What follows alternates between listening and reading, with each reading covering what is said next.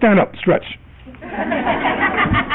right after lunch, and everybody's kind of, oh. I don't want you to go to sleep on me. Thank you. My ego is so fragile if you go to sleep on me. I'm devastated.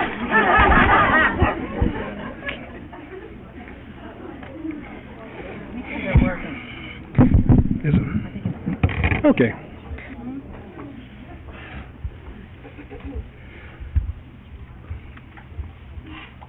My name is Peter, and I am powerless over alcohol.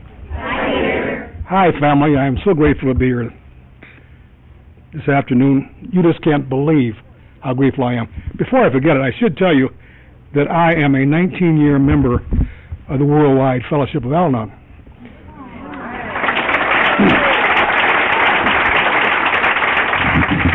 Unfortunately, no one ever wants to hear my Al Anon story. See me after the meeting, I'll share it with you. It's really a very remarkable, stimulating story, inspiring too. One of the reasons I'm so grateful to be here today is that uh, my beloved spouse, Dawn, whom you'll hear tonight, um, the woman for with whom I have been privileged to spend 42 long years. 43, she just pointed out to me. Sorry, Dawn. Uh, I'm, she and I have had the privilege uh, to have begun our recovery um, over 40 years ago. And uh, just in time, I should say. And for many, many years, she and I have had the privilege of carrying the message all over the United States and Canada and islands out in the Atlantic Ocean and Bermuda and other places. And it's been a marvelous, marvelous experience to have shared our recovery with others, but even more important, to have had you share your recovery with us. Due to my emphysema, uh, for the last couple of years, I have had to uh, more or less give up uh, the circuit because it's just too much of a hassle. Oxygen on the airplane and blah, blah, you know, it's just a hassle. So this is the first time in over two years that Dawn and I have had the privilege of carrying the message, and I'm just so grateful. So grateful. So I thank the committee for asking us, and I thank them also for that marvelous basket that they put in our room. Thank you so much. I, I just have a heart full of gratitude. I'm having a gratitude attack. You know, you know, as we uh, as we uh, came, uh, we live in Reston, Virginia, and uh, as we came uh, through Western Maryland yesterday and came through, got in the area around Cumberland, I was thinking about the fact that 100 and maybe 150 years ago, uh, my mother's forebears had been in slavery in that in this area. For all I know, even the ground we're on right now may have been where my forebears were enslaved. And uh, that, and I still have some distant relatives uh, I've never met in Cumberland, dating from that period. But the point is that uh, eventually they were they were freed. And uh, why am I telling you this?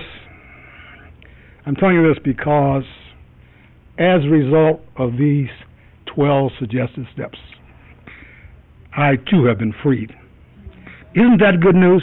Isn't that good news that I have been? And more important, if it hasn't happened to you yet, you too can be freed. You too can be freed. So if you're, uh, you know, uh, whether you're AA or Alateen or somewhere in between, it doesn't make any difference. If you need recovery, please know that you deserve recovery. And why do you deserve it? Because God loves you. God loves you and loves me as if there was no one else in the world. God's love is so extravagant; it just slaps all over us, you know. Just, you know, and it's there for you. And the only thing that prevents God's love from reaching me and impacting on my life is me. Because, you see, essentially, the problem with me is not alcohol. The problem with me is me. I'm the problem.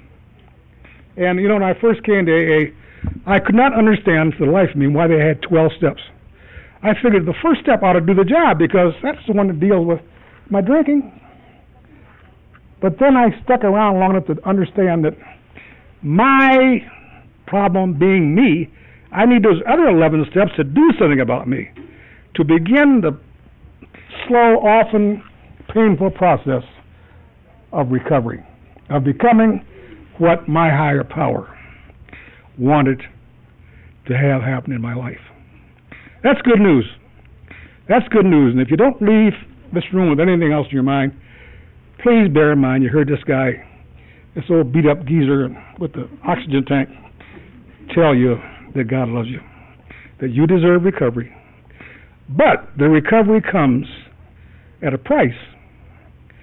Now, you know, a lot of people in AA, uh, and I suspect Al Anon too, come in, you know, if I can get in recovery, you know, I can get a, I can get a better job.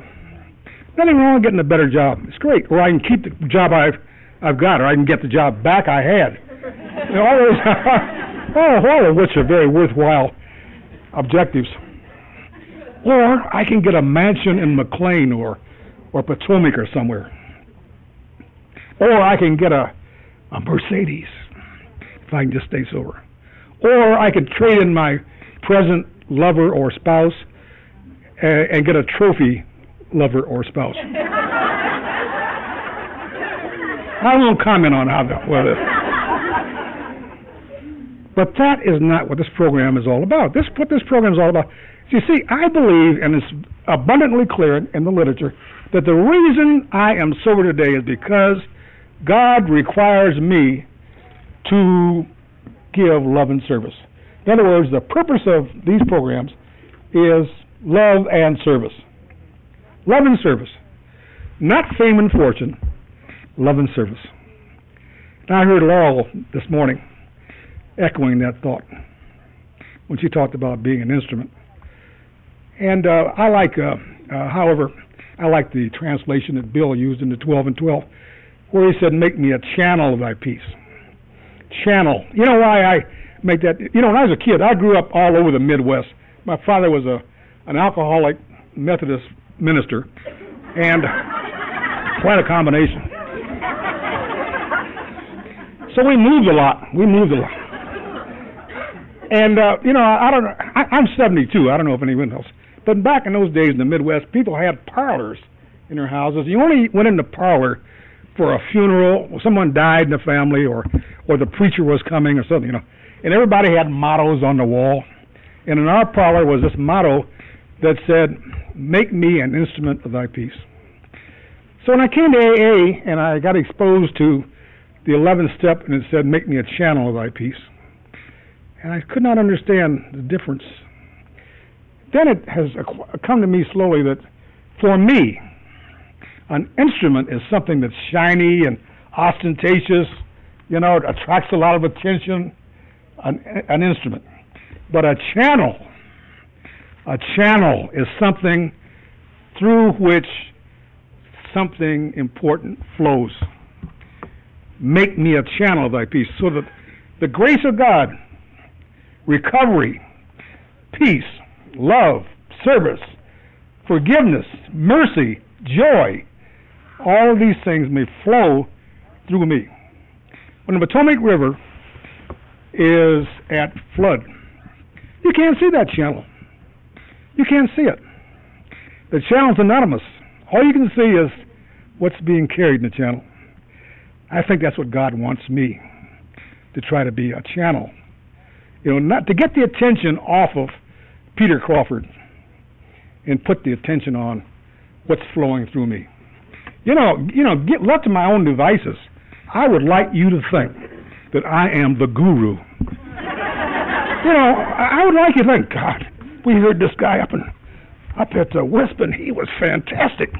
This guy, he was so profound. I'd like you to. That's what I really like. But you see, that's not recovery. That's not what this program is all about. what this program is all about is that, as someone once said, you, we went to, up to uh, Wisp and we heard a beggar tell other beggars where he found the bread. That's what this is about, folks. This beggar is telling other beggars where he found the bread. You know, we close these meetings with the Lord's Prayer. And, uh, you know, uh, we get to the one line that says, Give us this day our daily bread. And by that time, you know, it's the end of the meeting. And I'm thinking about I got to drive home, and or I got to speak to Charlie about leading the meeting next week, or I got to speak to Susie about the literature or whatever. So I'm, not, I'm just kind of mouthing these words. Next time you close a meeting, think about the import of those words. Give us this day our daily bread. What does that mean? Well, first of all, they're not talking about Wonder Bread. they're talking about the bread of mercy, and the bread of love, and the bread of forgiveness, and the bread of sobriety, and the bread of serenity, and the bread of peace. And the higher power is saying, whichever kind of bread you're in need today, I can give you a slice if you ask for it and you keep coming back.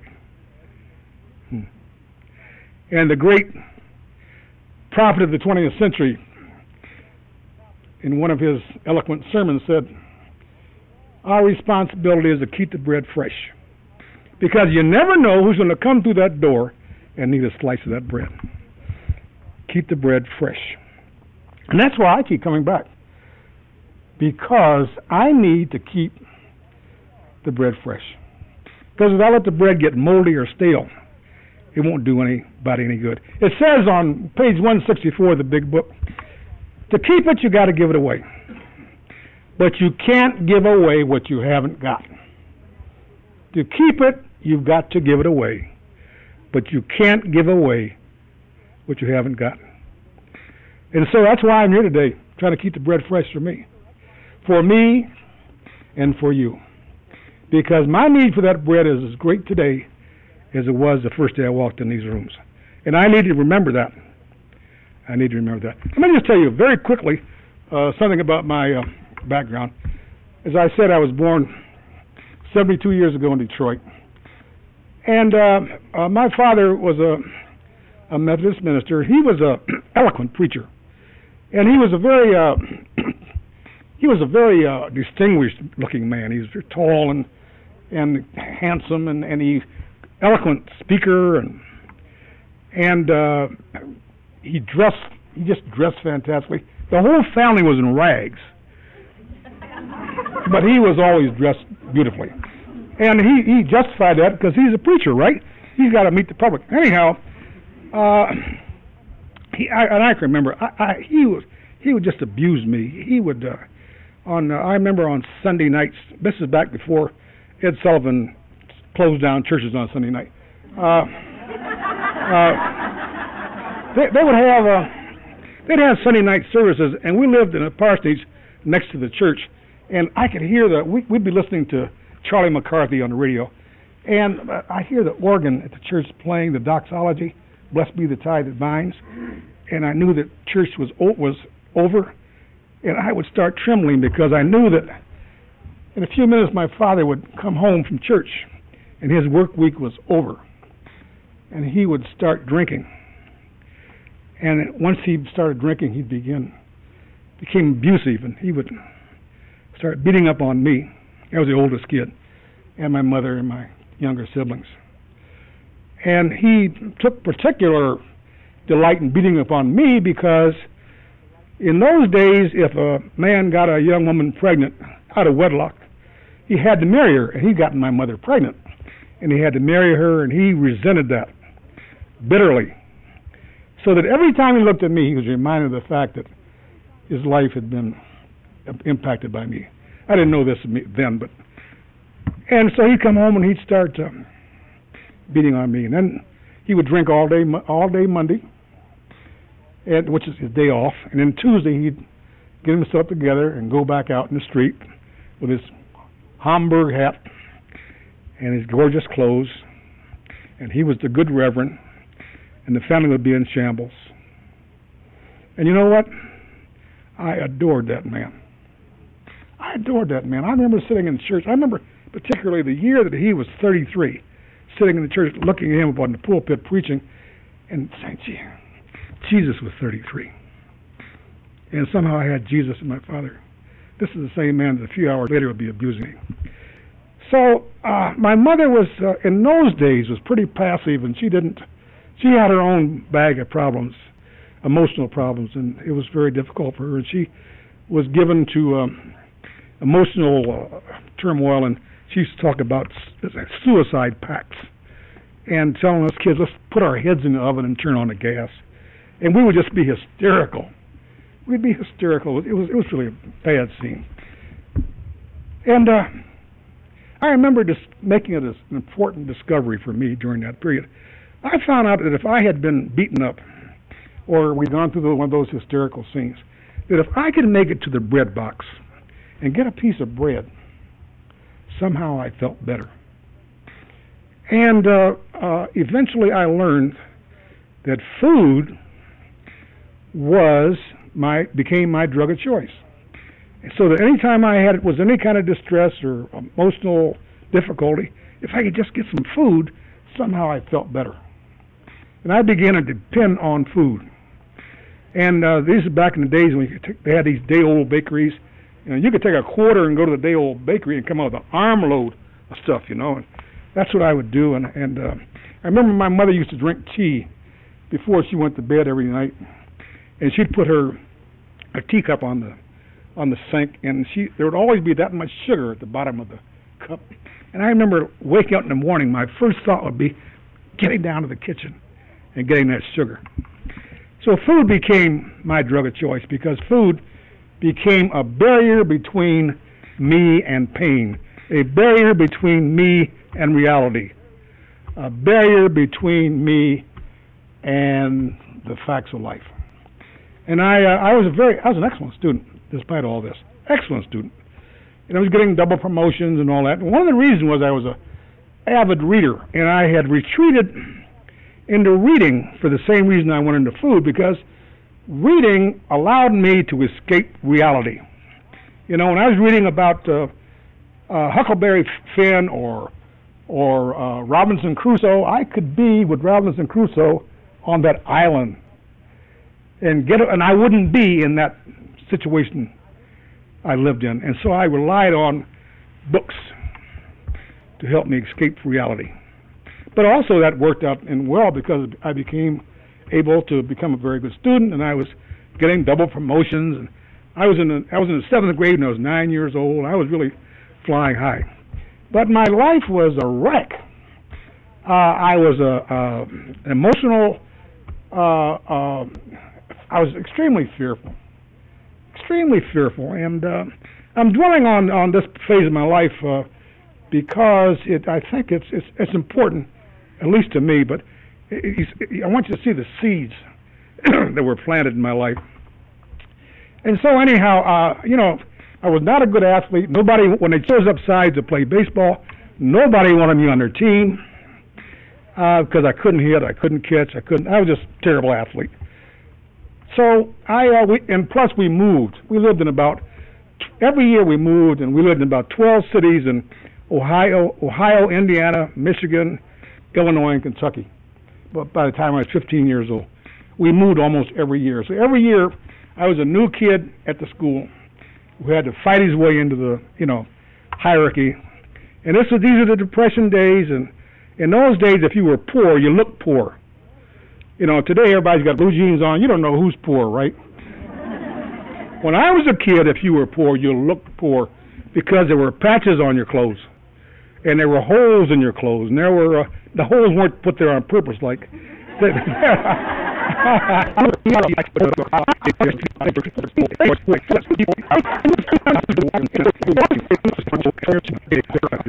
went to Chicago and ended up working in a flop house, and uh, the beds were 25 cents a night, and beds with springs were 30 cents a night. And uh, uh, these guys that lived in the flop house uh, were all, uh, they had one objective to get a bottle of Yaki Doc. Now, Yaki Doc was a, uh, a, a moonshine in Chicago that cost 50 cents a pint. And these guys all had push carts, and their objective was to collect enough rags and metal and other scrap to raise 50 cents plus 30 cents for their bed. And, uh, and then they come back to the hotel and knock themselves out. They lay in the lobby of the hotel and they're lost control of their bladders and their bowels. And there I am looking at this thing and saying to myself, I will never, I will never, never get myself in that position. It was awful to see all these men laying around. And, and uh, you know, then I uh, went back home, and then very next spring, I was at school, and a kid walked up to me with a bottle of Muscatel wine and offered me a drink. Let me tell you something, folks. I took a drink of that Muscatel wine, and all of a sudden, this shy, backward, tongue tied, frightened kid, I became seven feet tall. I mean, I became cool. I became sophisticated and witty and charming and handsome, and I was Clark Gable. you know, all because of this muscatel wine. And I said to myself, this is it. This is it. And I was off to the races. Now, I had discovered alcohol. And from then, for the next 15 years, alcohol and me. I uh, uh, went in uh, the next year. I was 15. This is 1942. I finished high school. The United States was in, in World War II. They weren't checking birth certificates very carefully. Uh, so I went off to war. I went down to the Navy recruiting station, put my age up, went off to Great Lakes and became a sailor, and ended up at sea and was aboard a couple of ships that were torpedoed. And came back from the war. I was 18 when the war ended. Came back home to Detroit. By this time, my mother and father had broken up. I tried several things, one of which was to go to college under the GI Bill at, at Wayne State University in Detroit. And I went to Wayne State, and whereas I'd been so smart in, in high school and so forth, when I got to college, everybody was smart. Everybody was smart. And I was overcome with self centered fear. And I started stopping at the bar between classes. Then I started stopping at the bar after classes. And then I started stopping at the bar before classes. And then I started stopping at the bar. Next step was to get a job in an automobile plant. And I was uh, making, uh, I worked for Briggs Manufacturing Company, which made uh, parts for Chrysler and Packard. Remember Packard, anybody? And uh, I'm working there and um, had a big mouth. It was on a night shift. I had a big mouth. And uh, the, they, they elected me chief shop steward for the United Auto Workers Union, which was a big mistake on their part.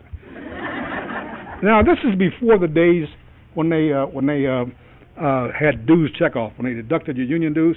In those days, you gave the union dues to the shop steward, me, and my job is to turn them. You heard me talk before?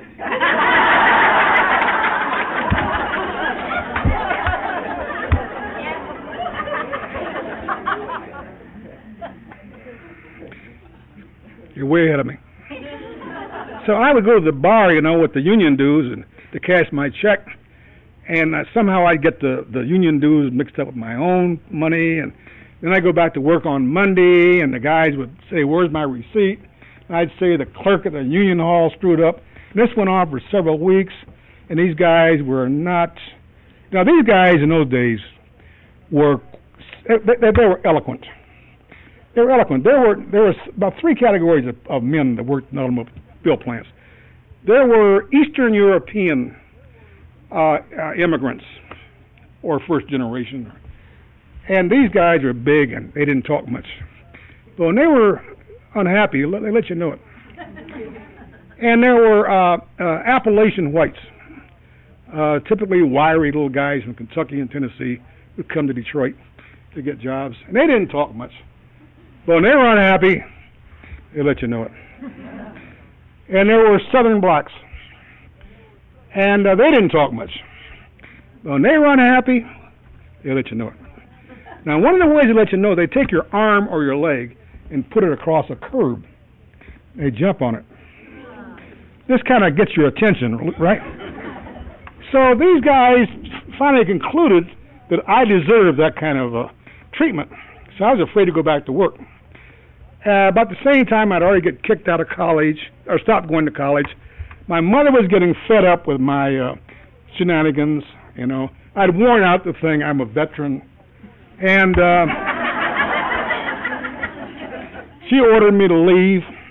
And so here I am in 19, 1947. I'm I'm 20 years old, and my life, I think, is at an end. And I'm so full of despair that I did the only thing that any reasonable person would do under the circumstances. I got drunk. and uh, when I came to myself, I'm sitting alongside a railroad track, trying to get up enough nerve to jump in front of a train, and I didn't have enough nerve. And my next thought was, I started thinking about the Navy, and I, you know, I forgot about the being aboard the ships being torpedoed and other things. All I could think about was the camaraderie, and you know. So I said, I'll go back in the Navy. So I cleaned myself up, went down to the Navy recruiting station, and said to the Navy, I want to go back. And the Navy said, We'd love to have you back, but we've shrunk in size after the war, and you'll have to wait 30 days for us to find you a, a billet. I couldn't wait 30 days the union members were looking for me. right across the hall, there's an Army recruiting station, and the Army recruiter says, We'll give you the equivalent rank, and you can be on a train for Fort Dix, New Jersey tonight. I played hard to get for a couple of minutes and uh, joined the Army for two years. And those two years stretched to 10. And during those 10 years, my drinking really took off, and I began. I began the painful journey through hell on earth. And you know, sometimes in telling our stories or me telling mine, I concentrate so much on the events that I forget to tell you what's going on inside. I want you to know that I was in pain, folks. I was in pain. I was a walking sore. I was a walking wound. I hurt inside. I hurt inside. The only thing I knew to do was to get a drink. And I drank, and I, you know, and I, I, I ran up credit. There were always people around army bases that would give you credit. And payday would come, you had to pay them back. And because I got drunk, I could never remember how much I owed. And anything they said I owed, I had to pay. And they knew it because I couldn't afford to have my credit cut off. So I knew I was getting ripped off, but I had to keep those drinks coming. I had to keep those drinks coming. And uh, I remember uh, my, uh, I had this quaint custom um, uh, when I drank of uh, wetting myself. Uh, very quaint custom. God, don't let him sit there. People would. My nickname was Pissy Pete.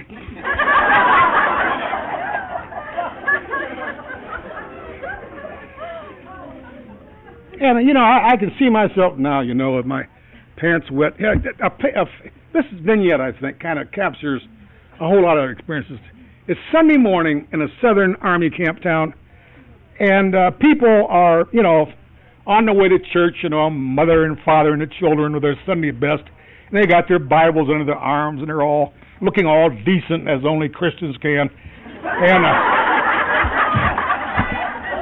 and lurching, lurching down the sidewalk toward them is this soldier in a filthy khaki uniform, and uh, his eyes are bloodshot, look like road maps, and his pants are wet, you know, and he's kind of staggering, trying to walk straight, and that soldier's me, of course.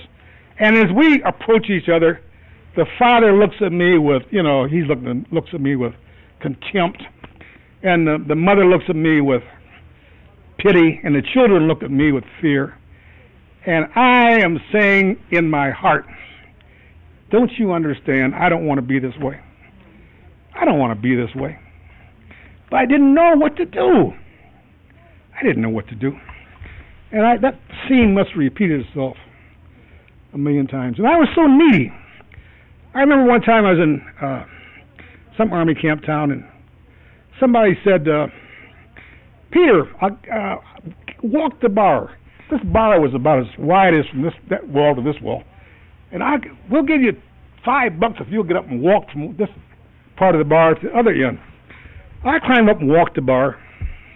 As I walk, start walking across, I'm kicking people's drinks over in their laps. People don't like that. They really don't like that. And uh, and people started grabbing their beer bottles like clubs, you know, aiming for my testicles, you know, and with these beer. And uh, but I made it to the other side of the bar, and, the news got back to camp. Did you hear about that so and so Peter Crawford? He walked out and walked the bar, and immediately I became a celebrity. People had never heard of such an insane act in their lives, and people were coming from miles around to look at me.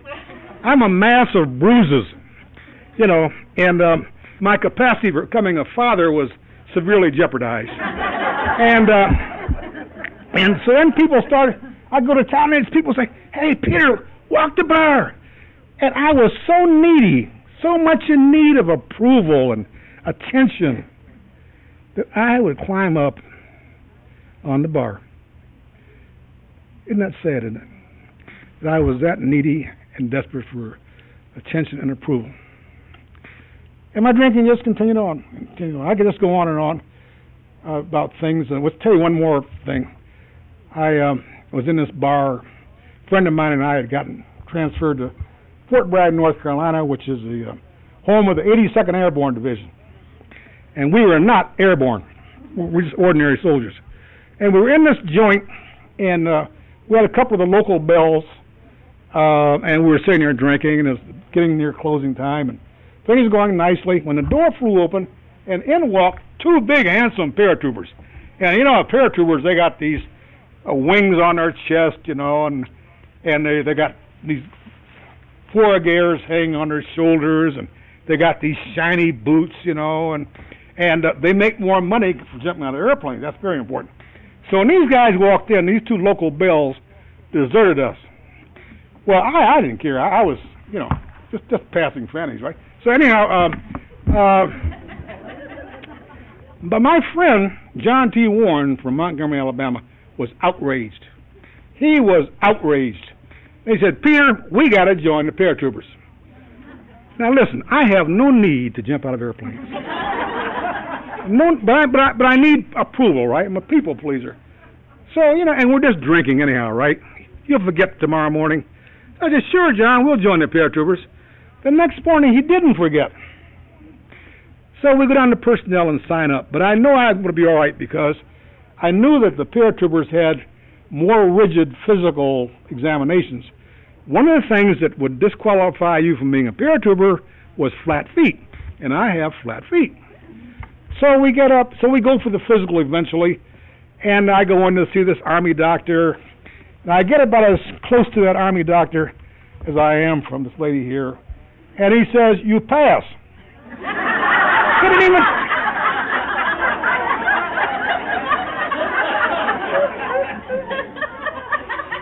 Said, "What about my feet?" And he says, "There's nothing wrong with your feet." That's how I got down to Fort Benning, Georgia, in jump school. And I made the required jumps and never going up in the airplane unless I was drunk.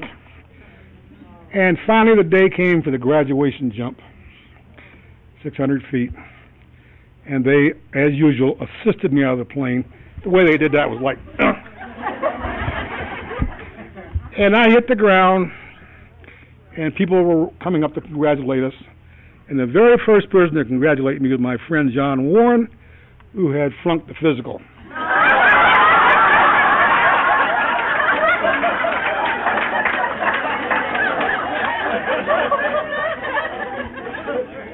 It's not it's not easy being an alcoholic. No, it's not easy. Yeah, it wasn't long after that that uh, and, I, so I stayed at Fort Benning. Uh, so it wasn't long after that that I I had uh, uh, was I was very good at first impressions. Most alcoholics are, and I could make a tremendous first impression. You know, I, my uniforms were tailored, and, and I looked good as a soldier. I, I was a good-looking soldier.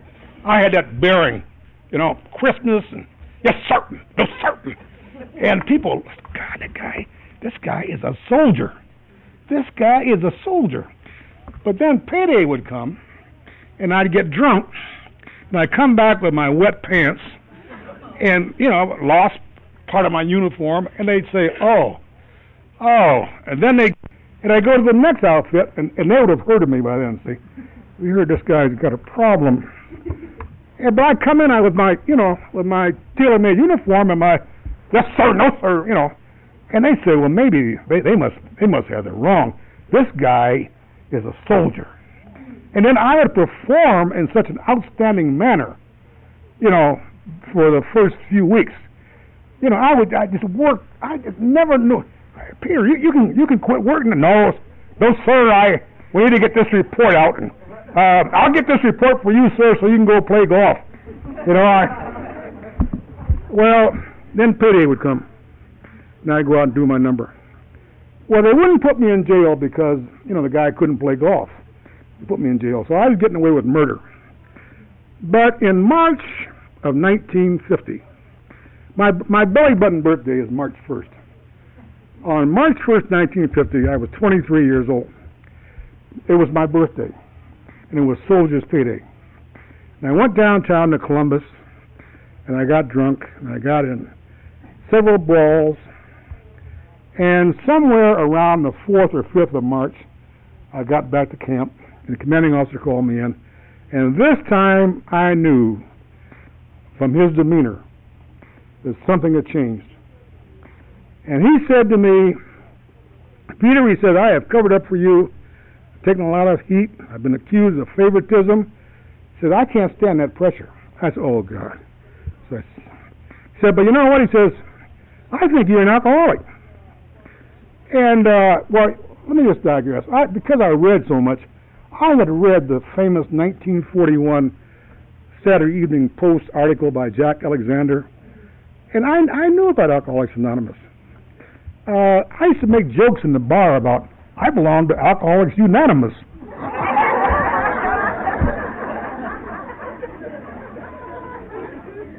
so when he mentioned, he says, he says, you know, I heard about Alcoholics Anonymous downtown, and I heard that they cure alcoholics. And I said, sir, I've always wanted to go to AA. well, you know, listen, I'm, I, my behind's in a crack, right? Oh, thank you so much, sir, thank you, thank you. And he, I was you know, giving him the, I wanted to go to AA like, you know, like I wanted to be an astronaut, you know. So anyhow, in due course, I ended up down in Columbus, Georgia, at the AA meeting. This is March 1950. I don't know the precise date, but it was probably between the 5th and 10th of the month. And I show up at this AA meeting in Georgia. Uh, those of you who have a little, who are long in the, in the tooth, will remember that conditions for black people uh, were not that great in the South in 1950. And I showed up, and they had seen a lot of black drunks, but never seen a black alcoholic. So when I walked in the meeting, so I walked in the meeting, they, they had to convene a group conscience. And they're all back there in the corner, you know, and they're, the elder statesman in the group is, you know, they're all trying to figure out what to do with this guy, you know. And uh, one guy summoned through the big book looking for for an answer. I made that up. But they're trying to figure out what to do, you know. And finally, the elder statesman comes up and he says, "Well, uh, boy, boy," he says, uh, "You know, uh, you you can't uh, you can't stay here." And I said to myself, that's great. I don't want to be here anyhow. I just go back to camp and tell my commander they wouldn't let me in. And I started for the door. He said, wait a minute. He says, on the other hand, said, we can't throw you out either. So what they did, they put a chair in the doorway so that I was half in the meeting and half out.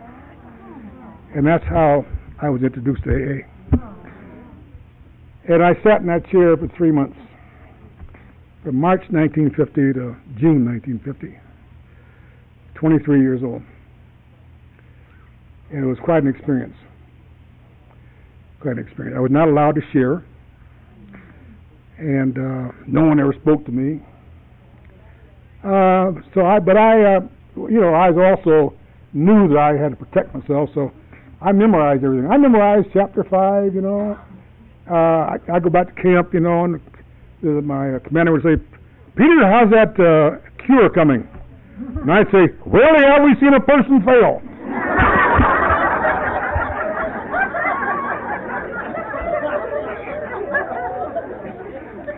He'd say, Damn it, you're getting cured all right. but these people at AA meeting, these are strange people. First of all, they were all old. Everybody there was at least 40. Well, I mean, I'm 23, and nobody else under 40. And I figured, you know, these people have had their fun drinking. Now they got one foot in the grave. You know, they're trying to shape up so they can go to heaven. and, and these people couldn't remember anything. They kept saying the same things over and over again. Easy does it, one day at a time. Don't take the first. I said, what's wrong with these people? Can't they remember anything?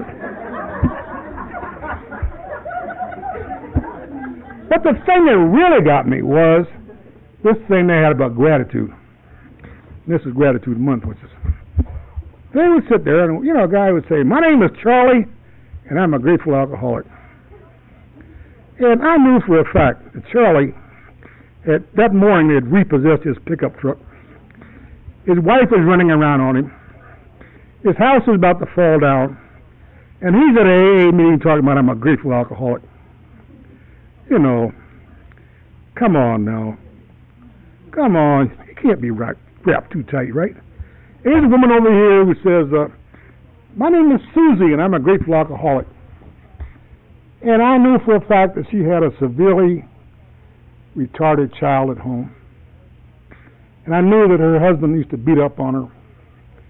And I knew that uh, there wasn't too much food in that house. Yet, here she was at an AA meeting saying, I'm a grateful alcoholic. You know, come on. These people are really sickos. And here I am, you know. Now, the interesting thing is, these people, because of my color of my skin, they thought they were better than I was. But I thought I was better than they were. So, and both of us were wrong. Anyhow, uh, 25th of June, 1950, the Korean War broke out. My commanding officer got his orders to go to Korea. And that was my Emancipation Proclamation because I no longer had to go to AA. And I said, AA, and they truthfully refunded me my misery. And for the next six years, I my drinking got worse. I ended up in Korea myself and got banged up, and then uh, came back to the states for a short while. And then I went to Germany and uh, in 1953 and and during that time uh, tour, my drinking got into really high speed, and I said that I was a sore, a raw sore. I was in pain, folks. I was having blackouts. I was having blackouts. One day, I had an office job in Stuttgart, and uh, and I came. I woke up one morning and I said, God, I didn't go to work yesterday. And I lay there a long time trying to think of a lie I could tell the boss. And I of this elaborate lie, and I went back, went in that that morning in my best uniform, you know, tailor-made uniform.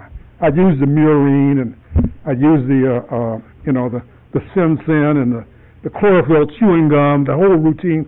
And I went in and I laid this lie on the man about why I wasn't there yesterday. And he looked at me very strangely while I was talking.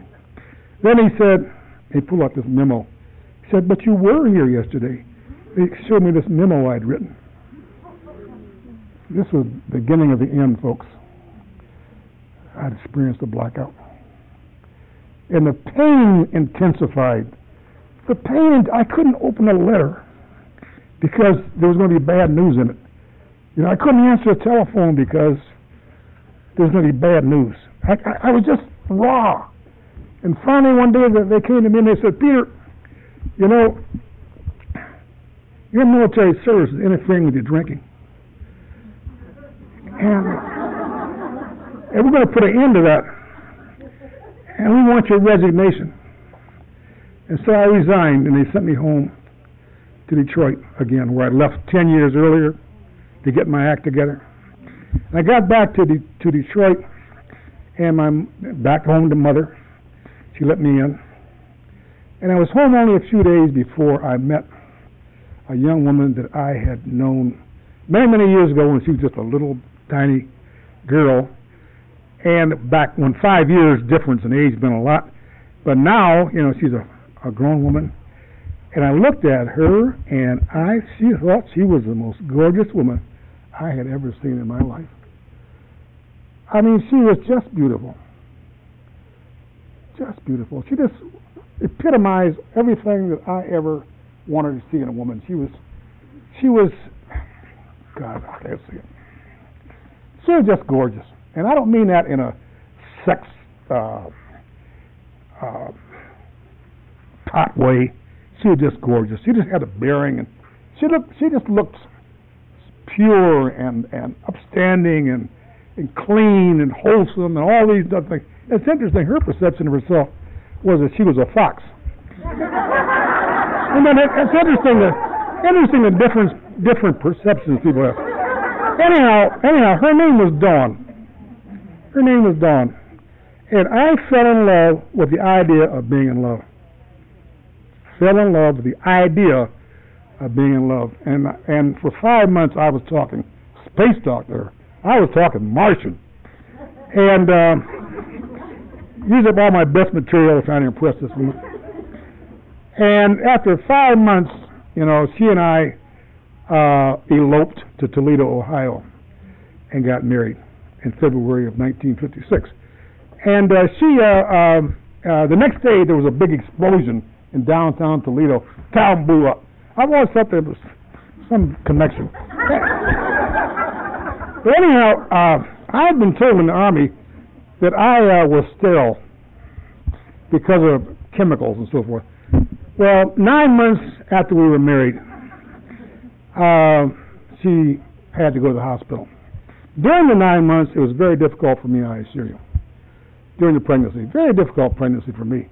I had morning sickness every morning. And uh, uh, so, but eventually the time came, and I took her to the hospital, and and the doctor said it's going to be a while yet. And she said, "Honey, go call the relatives." And I went down to use the phone, and there was no phone available. And so I went down the street to the bar to use the telephone. And uh, four days later, four days later, I showed up at the hospital, and I had left this young woman frightened young woman in the hospital with a beautiful baby girl whose name was Lisa. And uh, through the grace of God, uh, Dawn didn't throw me out. And I took her and the baby back home to this little apartment. And I became a model husband. I took an inventory. I took an inventory for the first time and decided that I had a problem and I was going to solve the problem. How's that? and I went around and poured out all the booze. Oh God, I hurt.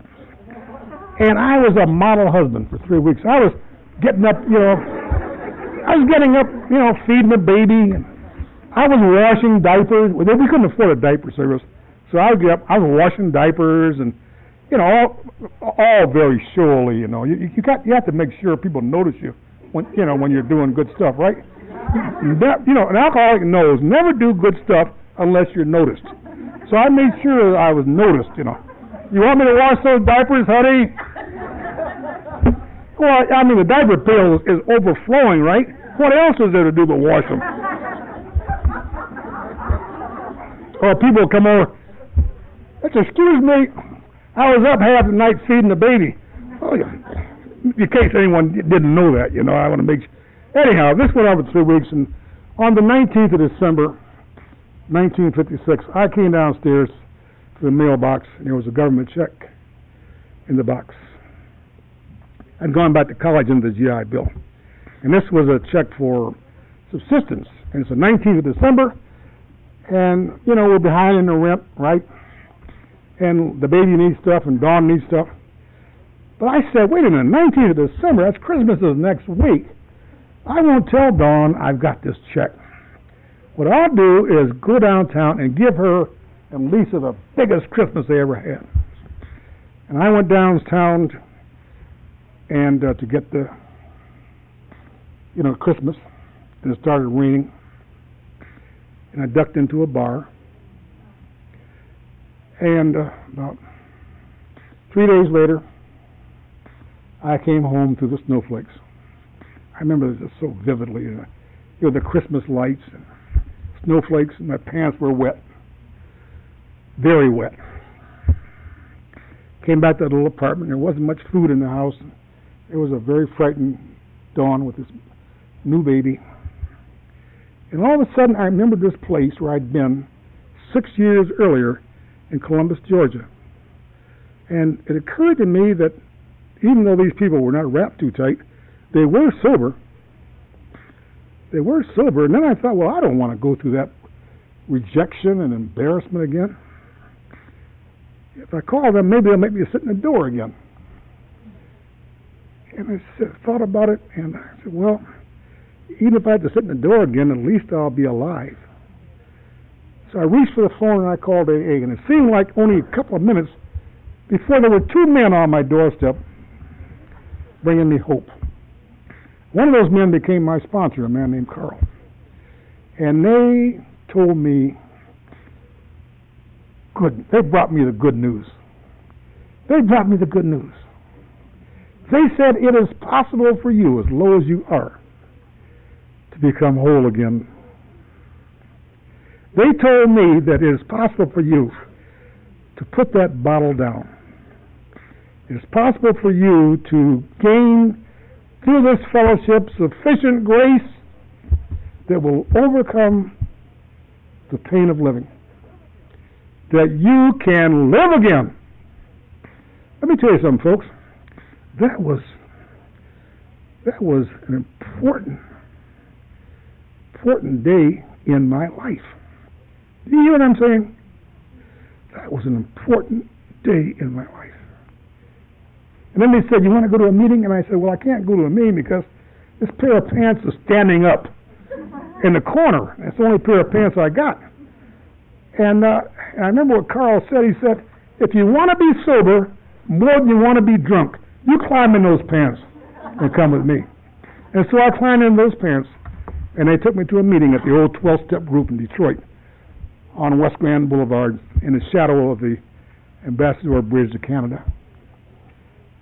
And I walked into that uh, room, very cold night, very warm in the room. You can imagine what I smelled like with those pants on. But you know what? A most astonishing thing happened.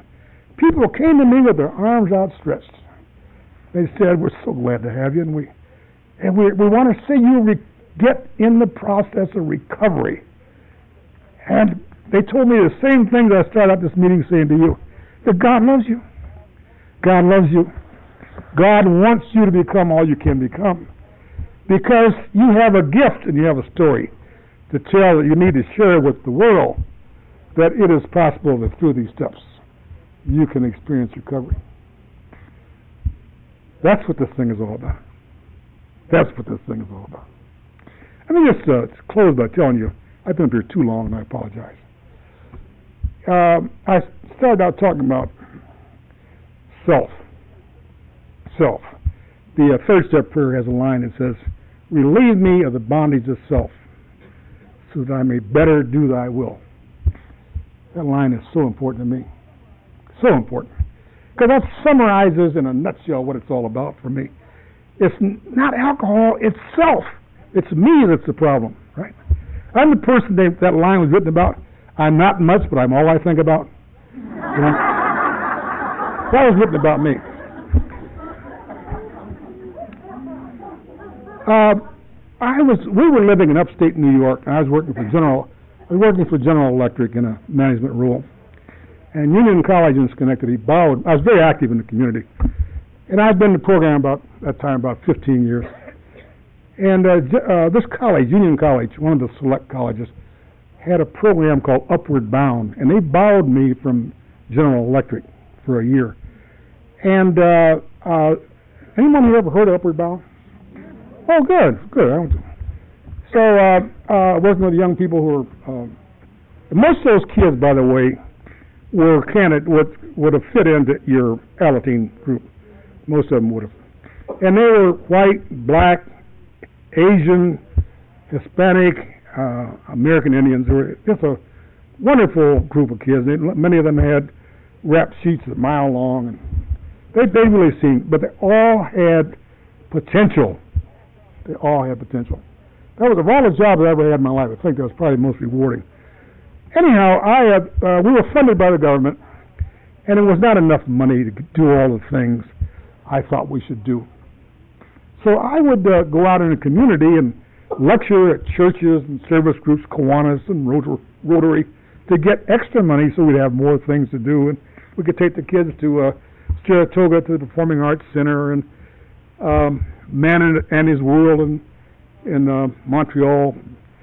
Uh, anyhow, uh, so I had like this slush fund available, because, and some kid would always need shoes or something, right? So anyhow, we the, the kids would come on campus in the summertime, and I had college students as counselors. And this particular uh, summer, the kids came on campus, and a counselor came to me and said, "Mr. Crawford, Phyllis doesn't have any clothes other than what's on her back." Phyllis was a little blue-eyed blonde girl, very, very bright. Came from a, a, an alcoholic family and had been abused something awful. So this is the kind of thing my slush fund was for, right? So I went in my slush fund, gave the counselor some money. The counselor went, took Phyllis over to Kmart.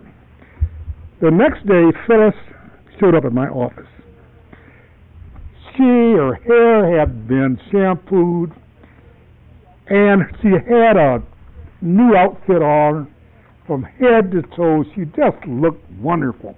The counselor, out of the money I'd given her, had bought her about four or five changes.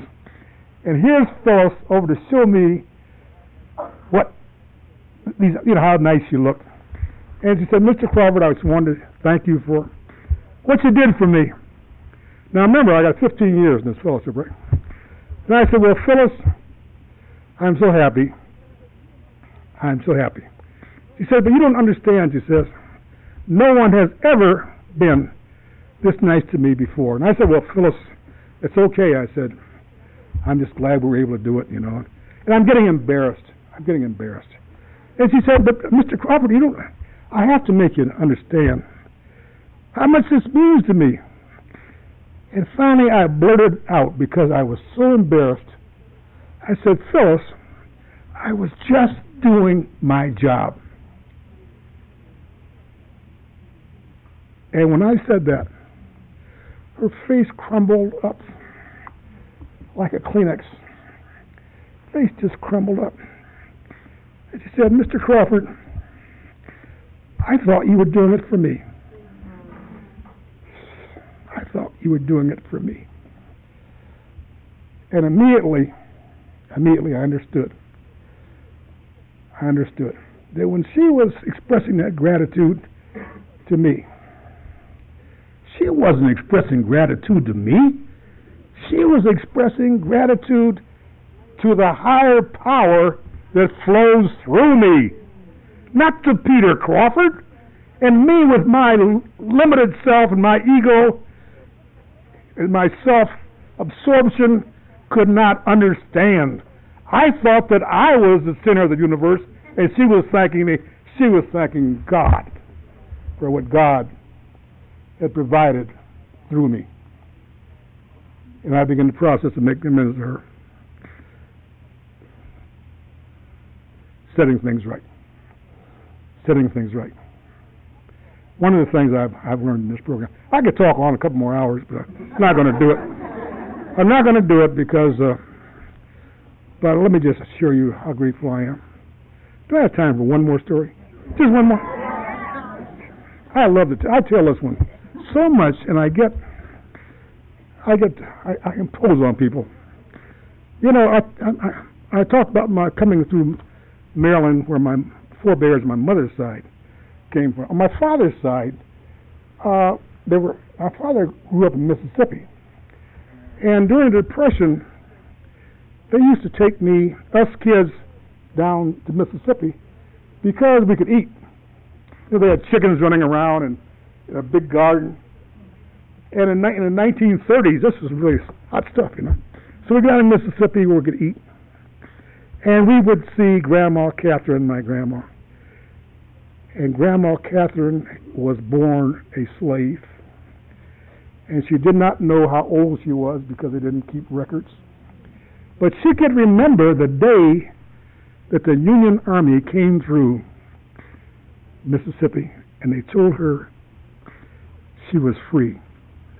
And if she would tell this story, she'd just become radiant. She'd just become radiant. And then she would begin to, to sing this old this old spiritual.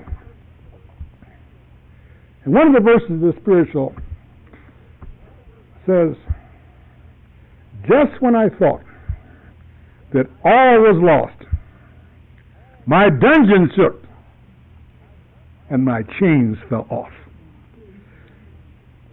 I submit to you, whether you're AA, Alateen, Al-Anon, in between, whatever, through these 12 suggested steps, your chains can fall off.